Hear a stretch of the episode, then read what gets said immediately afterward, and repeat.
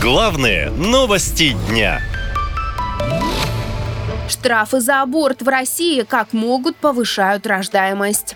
На фоне очередных новостей о рекордном падении уровня рождаемости в стране от Росстата губернатор Тамбовской области предложил ввести штрафы за склонение женщин к абортам. Этот законопроект чиновник уже внес в областную думу. Он предусматривает штрафы от 5 до 200 тысяч рублей, рассказал губернатор. Мы сталкиваемся с открытой пропагандой абортов под видом прав женщин, которую ведут движения, финансируемые, в том числе, недружественными России странами. Это является одним из элементов гибридной войны против нашего государства. Мы хотим эту ситуацию переломить. Для нас важны традиционные семейные ценности для женщины – это материнство, желание рожать и воспитывать детей.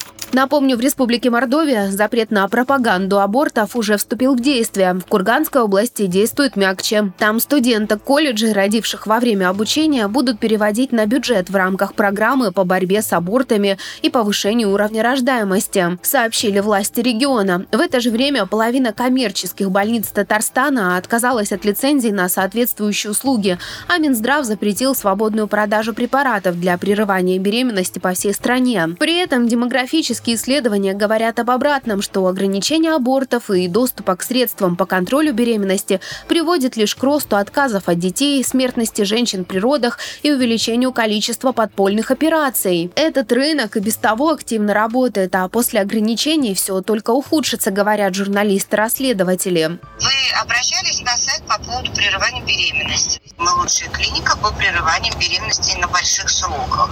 Работаем 35 лет в этой сфере, Поэтому я и звонила вам для того, чтобы предложить наши услуги. Чем больше срок, тем больше ответственность в юридическом плане. Угу. Тогда и тем она дороже. Соответственно? 55.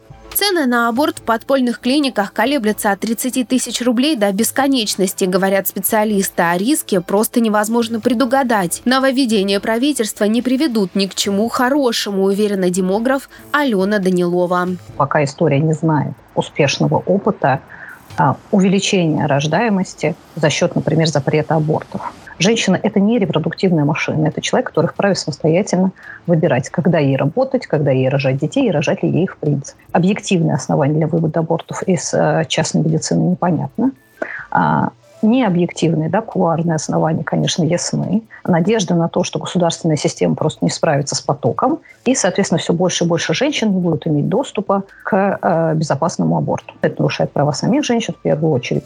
Демографы говорят, что ситуацию с рекордным падением рождаемости в стране спасет не запрет абортов, а конкретная материальная помощь, как в свое время введение мат-капитала на второго ребенка. Это подтверждают россиянки, отвечая на вопрос, чего им не хватает, чтобы они хотели начали рожать.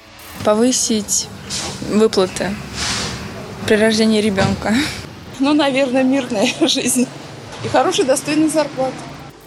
Экономика в первую очередь, чтобы у населения были средства для воспитания детей, потому что сейчас очень все дорожает. А, и детские сады, и всякие кружки, доп. секции и так далее. Больше заботиться, наверное, о провинции потому что в основном все идет в столицах, а в провинциях мало чего обеспечивается. Поэтому, может быть, многие задумываются, чтобы заработать в первую очередь на жилье, а потом дети.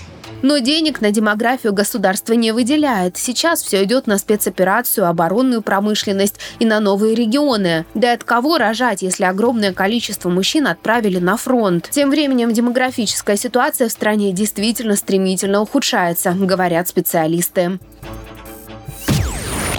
Наша лента. Веселим, сообщаем, удивляем.